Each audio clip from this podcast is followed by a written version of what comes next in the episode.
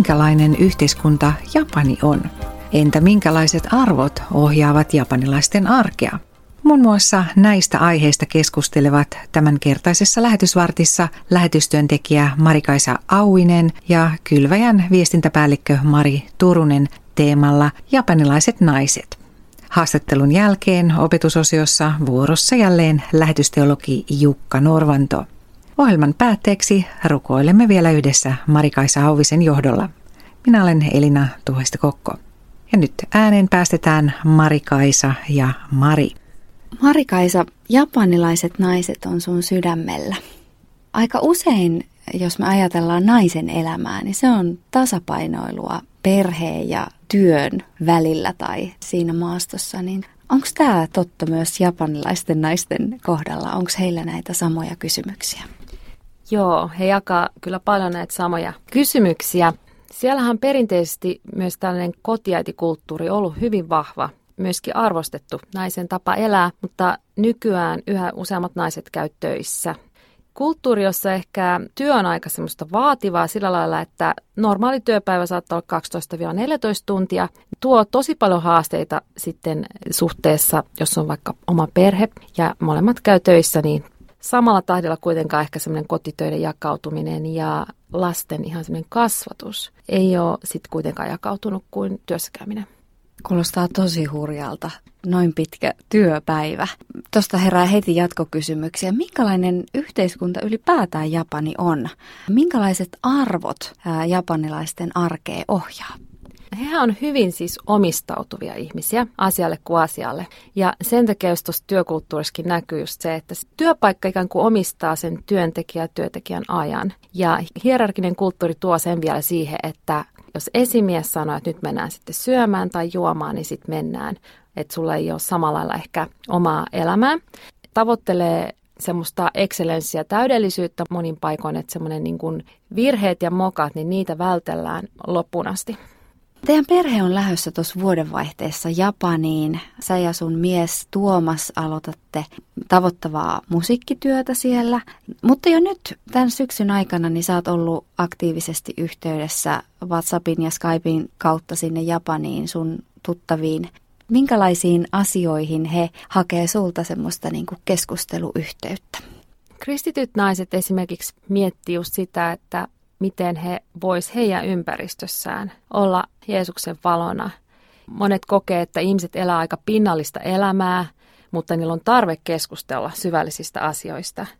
Niin kristittynä, kun he kohtaa näitä naisia niin syvätasolla, niin siihen liittyen rohkaisen heitä, että heillä on niin paljon annettavaa, jopa ihan kaikki sen elämän toivo, joka loppujen lopuksi on kuitenkin se, mikä japanilaisetkin vapauttaa. Esimerkiksi me on käyty jotain suomalaisia käsitteitä, kuten levosta käsin, Eli suomalainen tämä varjeltu viikonloppuajatus siitä, että me rentoudutaan viikonloppuna ja sitten taas jatketaan töitä, että levon ja työn rytmi, minkä mä ainakin koen, että Suomessa on niin kuitenkin varjeltu ja semmoinen tärkeä asia monille, niin, niin tämmöinen levosta käsin termi oli eräällekin tosi niin kuin avaava ja että hän ei ole vastaavaa niin kuin kuulu, koska Japanissa ajatus on semmoinen termi kuin gambaru, eli tsemppaus.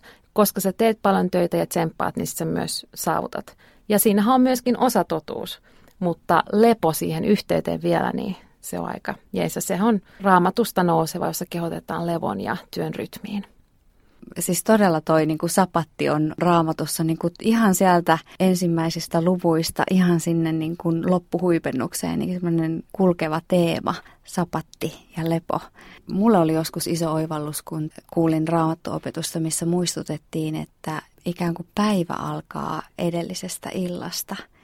Nimenomaan oikeasti lepo ensin ja sitten ikään kuin se seuraavan päivän työ. Niin se antaa ihan uudenlaisen näkökulman vähän niin kuin kaikkeen.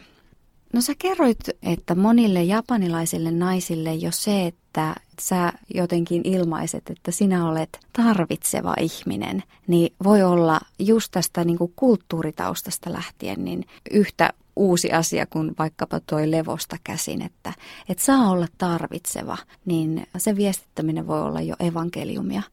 Tähän on ihan hirveän mielenkiintoinen kysymys ja jos mä ajattelen monia keskusteluja, niin mulla on sellainen olo, että useimmiten ne kaikista syvällisimmät ja semmoiset hedelmäisimmät keskustelut on lähtenyt liikkeelle siitä, että mä oon ehkä vähän avannut itse omassa elämässä jotain juttuja, mokia tai jotain asiaa, mitä Jumala on mulle opettanut tai jonkun vastoinkäymiseen, jonka kautta Jumala on sitten auttanut ja nostanut mut ylös. Ja että mä niin kuin esimerkilläni tavallaan kerron tällaisia kokemuksia ja usein ne alkaa sitten niin kuin myös kertomaan vastaavia tai jotain muita kokemuksia, että mun kohdalla ainakin on tapahtunut tosi usein, että se tie sen toisen sydämen tulee sitä kautta, että avaa omaa elämää. Ja sitten nekin uskaltaa, kun ne näkee, että no ei toikaan taja niin täydellinen olla, että ehkä se ymmärtääkin mua. Raamatun kertomuksia nostaa niitä kanssa esimerkkejä sieltä, minkälaisia ihmiskohtaloita ja elämiä siellä on ja miten Jumala on heille ollut uskollinen, niitä tuoda myös niin keskusteluihin, niin pystyy niin kuin yhdistämään ne myös meidän elämään. Sä oot tullut tähän keskusteluun suoraan muuttolaatikoiden keskellä. Teillä on lähtövalmistelut ihan täydessä tohinassa päällä ja, ja näillä näkymiin sitten vuodenvaihteessa suuntaatte Japaniin. Sun on tarkoitus aloittaa Japanissa sitten vlogi, jonka nimi sykähdytti minua kovasti, kun se oli Mari Channel. ihan siis huippua, että otatte sosiaalisen median niin kuin myös välineeksi siihen, että voitte kertoa japanilaiselle evankeliumia. Mitä sä haluat välittää tällä vlogilla? Onko se jo sulle hahmottunut, mikä tämän vlogin idea olisi? Jotenkin halusin tulla lähelle niitä katsojia ja kuulijoita. Pohjimmiltaan koko idea on se, että mä maalaan kuvaa siitä, kuka Jeesus on. Mutta tämä on tosi semmoista varmaan myöskin ruohonjuuritason työtä, että kristitty ihminen puhuu niin omasta elämästään, miten Jumala on kulettanut, tärkeistä arvoista, avaa jotain vaikka raamatun kohtia, mitä ne mulle merkitsee, mitä kaikkea sitten, mutta myös kaikki tosi hauskoja juttuja, että mä tulisin niin ihmisenä tavallaan niille tutuksi ja ne sais tutustua kristittyyn henkilöön ylipäätään. Että myös jotain niin perhe, parisuhde, mitä kaikkea se voisi olla miksi kaikeksi se sitten muodostuukin, mutta pohjalla on kuitenkin se, että maalaa kuvaa siitä, kuka Jeesus on.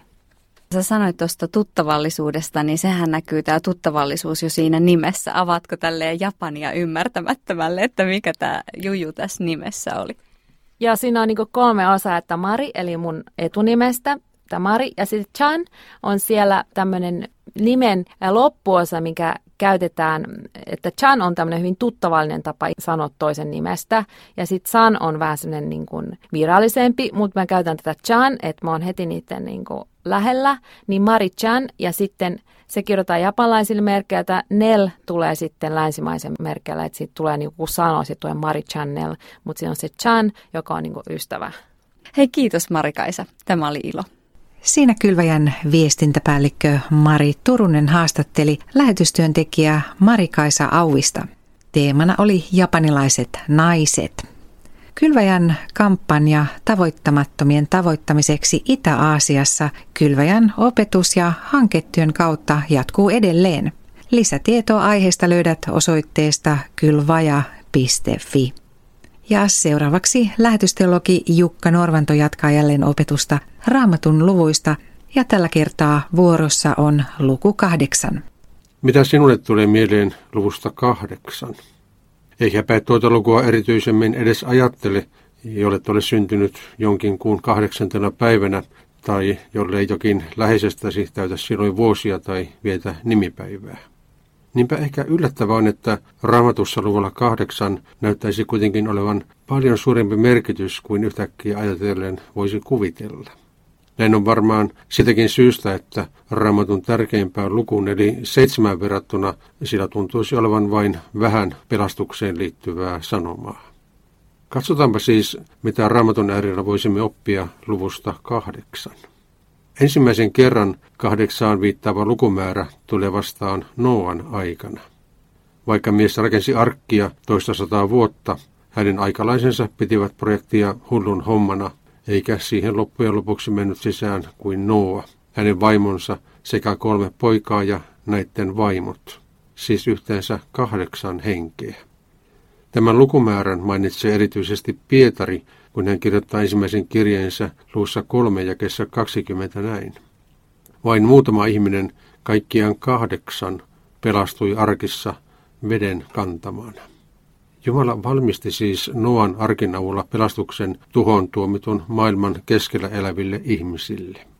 Noan arki onkin mahtavimpia vanhan testamentin ennakkokuvia siitä pelastuksesta, joka meille on Jeesuksessa valmistettu. Siksi Noan arkki onkin tärkeimpiä vanhan testamentin Jeesuksen ennakkokuvista. Jokainen arkin turviin mennyt pelastui, riippumatta siitä, miltä heistä milloinkin tuntui. Kahdeksan ihmistä pelastui tuhon tuomitusta maailmasta uuteen maailmaan, kun he ottivat todesta Jumalan sanan. On vaikea löytää havainnollisempaa esimerkkiä vanhasta testamentista luvun kahdeksan ja uuden elämän yhteydestä. Luku kahdeksan tulee vastaan sekä Mooseksen saamassa laissa että jo siinä liitossa, jonka Jumala teki Abrahamin kanssa. Siihen viittasi myös Stefanos viimeiseksi jääneessä puheessaan. Apostolin tekojen luvussa 7 jakeessa 8 Stefanos tuossa puheessaan sanoi näinkin. Jumala teki Abrahamin kanssa liiton, jonka merkkinä on ympärileikkaus. Abrahamille syntyi Iisak ja Abraham ympärileikkasi hänet kahdeksantena päivänä, samoin Iisak Jaakobin ja Jaakob kansamme 12 kanta isää. Näin siis Stefanos puhuu myöskin luvusta kahdeksan. Kahdeksan päivän ikäinen poikalapsi liitettiin siis ympäri leikkauksella sen liiton osallisuuteen, jonka Jumala solmi Israelin kansan kanssa. Siinäkin luku kahdeksan merkitsi uuden alkua ihmiselle. Mielenkiintoista on sekin, että juutalaisessa traditiossa ajatellaan, että messiaanisena aikana nykyiselle sävelasteikolle lisätään kahdeksas sävel. Silloin Jumalan kansa löytää aivan uusia tapoja palvella ja ylistää Jumalaa. Siitä ilmestyskirjassa itse asiassa kerrotaankin. Johannes kuuli ja näki, kuinka Karitsan edessä vanhimmat lauloivat uuden laulun. Ilmestyskirjan luvussa 5 9 ovat sanat. Sinä olet arvollinen ottamaan kirjan ja avaamaan sen sinnetit, sillä sinut on teurastettu, olet verelläsi ostanut Jumalalle ihmisiä kaikista heimoista, kaikista kielistä, kansoista ja maista. Uusi laulu todisti näin myös evankeliumin Jeesuksesta kiirineen kaikkien kansojen keskuuteen. Kristittyinen voimme siis todeta, että kahdeksas sävel on todellakin jo löytynyt. Jeesus näet nousi kuolleista kahdeksantena päivänä, eli heti sapatin jälkeen, ja toi ylösnousemuksellaan aivan uudenlaiset sävelet tähän pimeään maailmaan. Meidän kristittyjen kannalta tärkein lukuun kahdeksan liittyvä näkökohta tulee esiin siis vasta Uudessa testamentissa.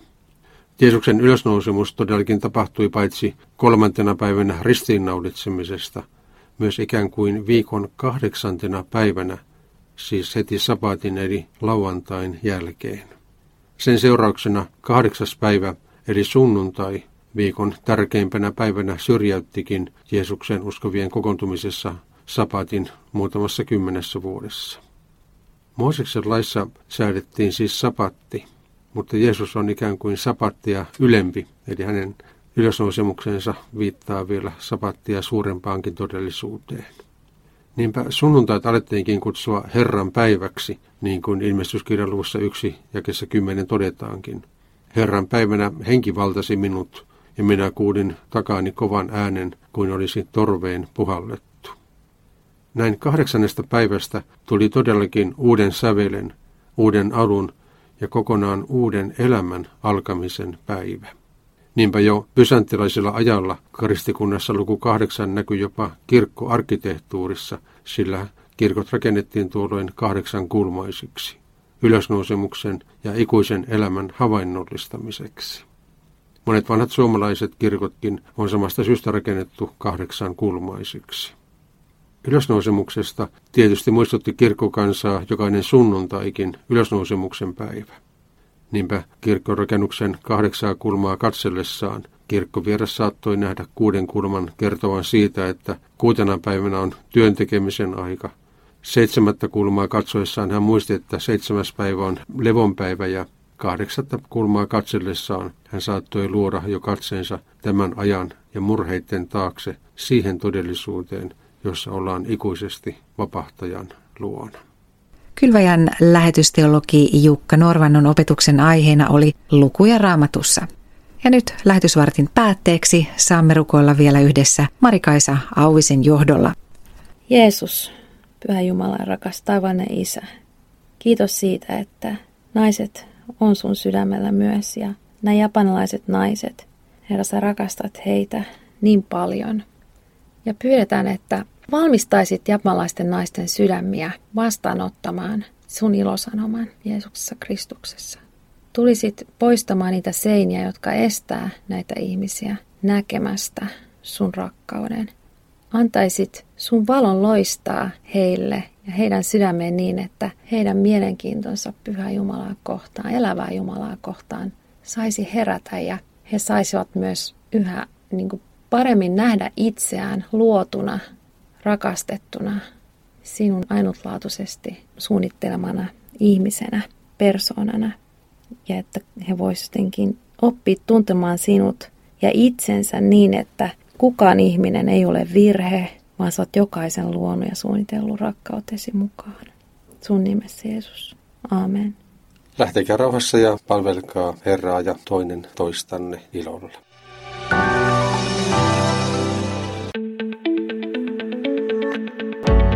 Kiinnostuitko lähetystyöstä? Haluaisitko hypätä syvemmälle? Liity työntekijämme säännölliseksi tukijaksi. Se onnistuu kätevästi kylväjän kotisivujen Liity ja tilaa lomakkeen kautta. Saat työstä henkilökohtaiset ja ajantasaiset kuulumiset sekä rukousaiheita. Lisätietoa osoitteesta kylvaja.fi. Rukoustyömme puolesta on valtava voimavara.